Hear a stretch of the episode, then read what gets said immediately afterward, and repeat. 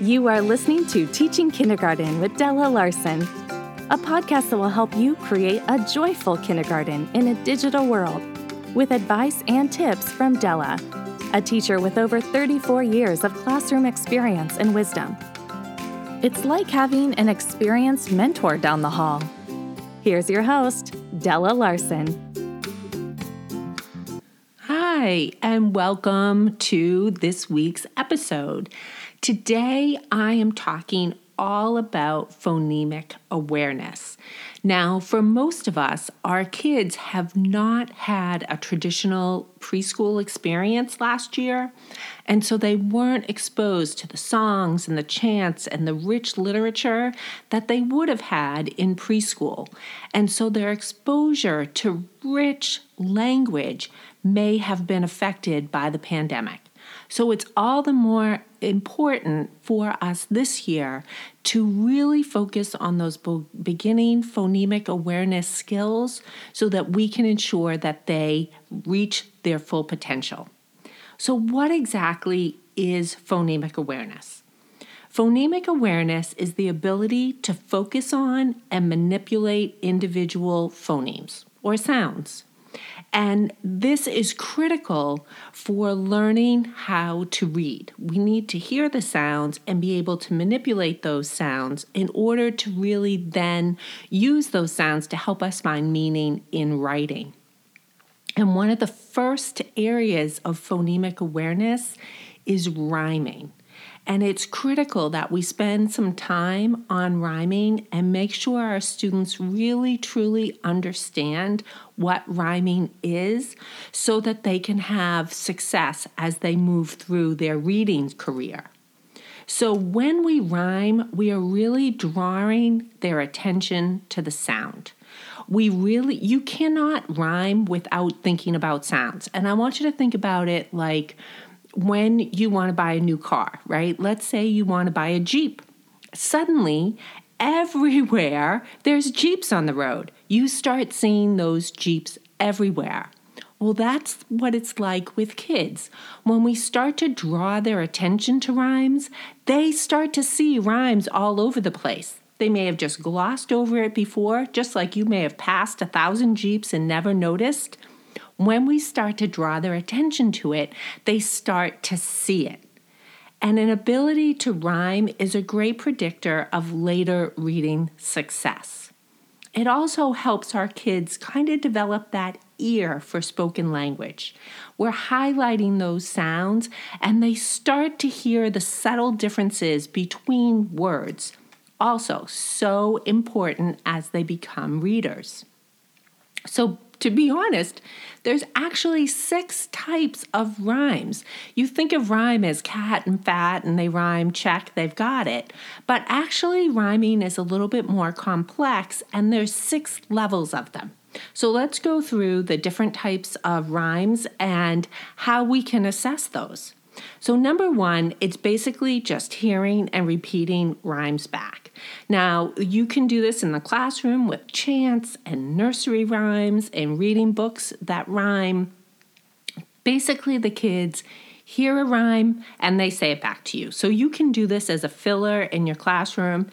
Cat, fat, say it back. Cat, fat just giving them the opportunity to start to hear those words that rhyme will help them begin to develop that ear, that all important ear for rhyming. Number two is recognizing rhymes in word pairs. So basically, kids hear two words and then they decide if it rhymes or not. Does bug and tree rhyme? Yes or no? This is a great filler for those moments when you have five minutes before lunch or you're waiting for the bus or any of those moments when you find yourself, it, there's not enough time to actually do an activity, but you, there's too much time for them to sit quietly. So this is a great little activity for you to do. You can just say, you know, bug tree, thumbs up if it rhymes, thumb, thumbs down if it doesn't. And you can just give them a variety of words. Cat, fat, yes tug man. No. and you have the kids just give you that quick thumbs up, thumbs down. Super easy to fill it in, and that gives them the ability to recognize the rhyme in rhyme in word pairs. The third type is recognizing rhymes in a series of words. Now, this one is a little bit more complex, and it I always think of it as requiring a little bit of mental gymnastics, right?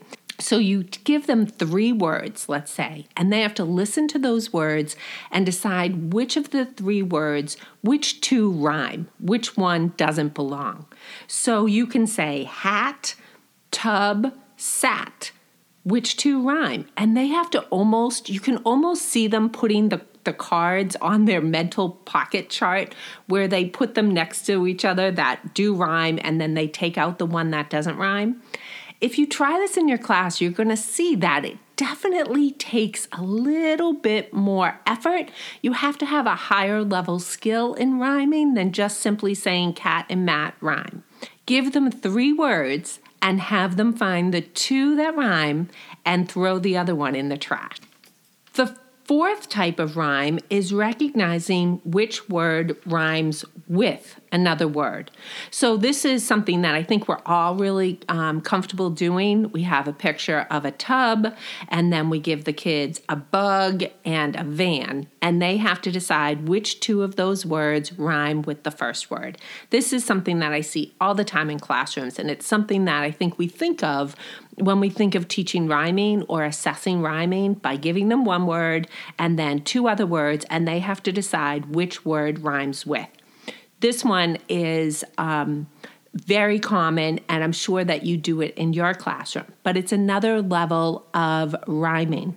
The fifth way that we assess rhymes is with rimes, the R I M E S, that onset rime, the chunk at the end of the word. This is where you think about maybe word families. If I give you the word family ugh, can you tell me which word belongs in that family? Bug or hat? It's really using that chunk at the end to help them identify the rhyme. So, this onset rime in the word bug, the b is the onset and the ug is the rime, and you put them together and you get bug being able to separate out the rime from a small CVC word is going to be so helpful when they move on to start reading. When they can identify those chunks at the end of the word, those word families at the end of the word, it makes learning to read much, much easier. So that's another way to assess their ability to rhyme, being able to put words into families. The sixth way that we can assess rhyming ability is with nonsense words. Now, this one's a little bit silly. So, I usually do this in my classroom with poems and chants. So, one of the chants that I do with my kids, you might do it with your kids as well, is a little silly song. Willoughby wallaby wee, an elephant sat on me. Willoughby wallaby woo, an elephant sat on you. Willoughby wallaby wella, an elephant sat on, and they have to be able to fill in the word. So it would be Della. And you can go around your class doing that, and they have to hear Waden and figure out that's actually Jaden. And it's an easy way to use those nonsense words that Waden and figure out that's not a real word. What word could that be? They look around at all their friends and they realize, oh, that's Jaden. It's a much higher level than just cat and hat. And it's a fun one as well. And I like to do this with categories to give them some frame of reference. So you can give them a category and then make up crazy nonsense words to fill in that category, and they have to figure out the word.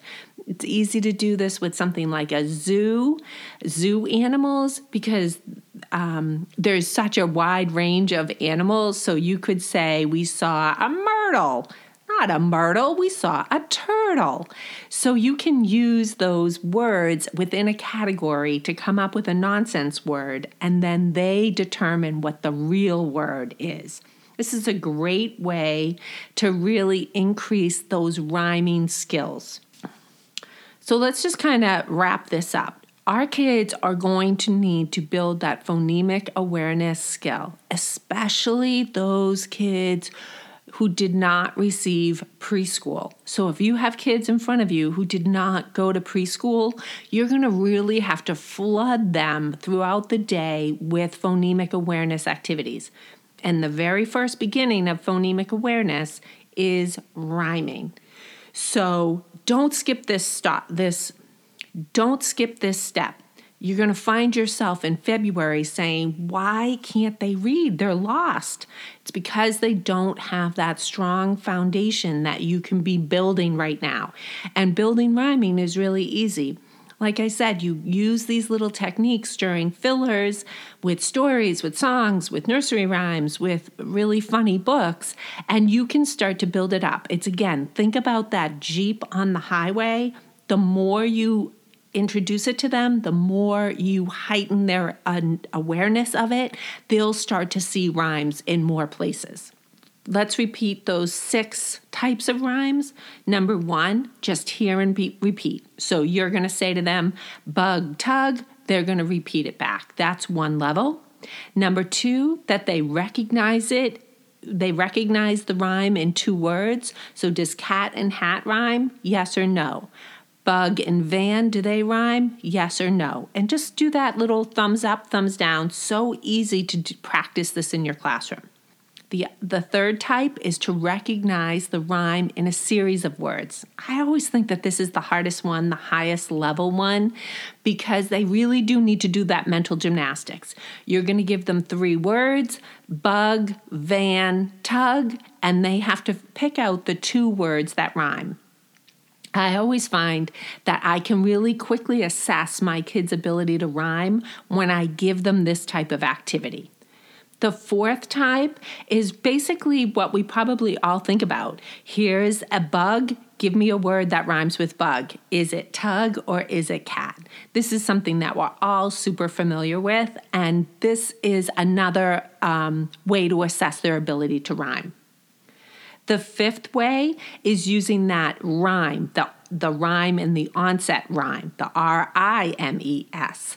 That is really the word families, focusing their attention on that chunk. And there's so many CVC words to pick from. There's the at family, the it family, the et family. I mean, it goes on and on and on. And being able to give the kids a family and then deciding which words fit into that family, using that chunk at the end of the word to help them identify which words rhyme.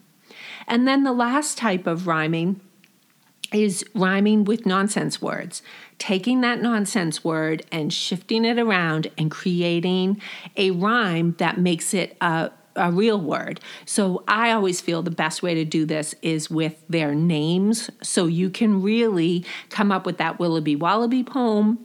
You can come up with your own chant. Um, I feel that uh, sometimes I would just sit and say, okay, I want Memily to stand up and they would have to be like, Memily, that must be Emily. And so you can just do silly games while you're waiting for those transitions those nonsense words, really important to give them those nonsense words that will then translate into real words once they find the rhyme.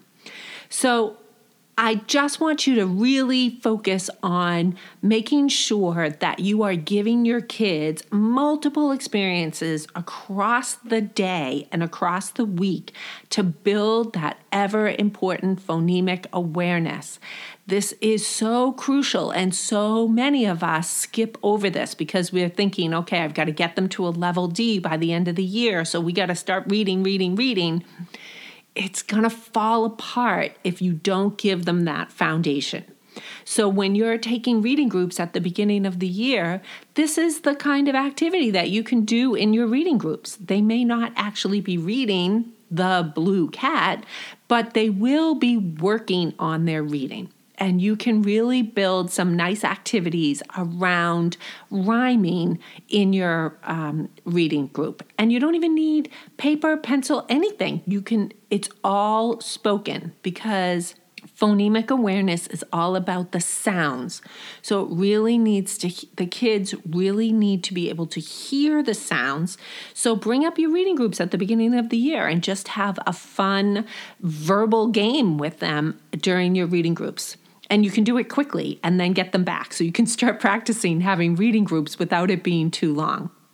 So, in the show notes today, I have a, um, link to a phonemic awareness checklist. So, if you need to do some progress monitoring um, in their books, there's a checklist that has the different types of rhymes. You can check it off.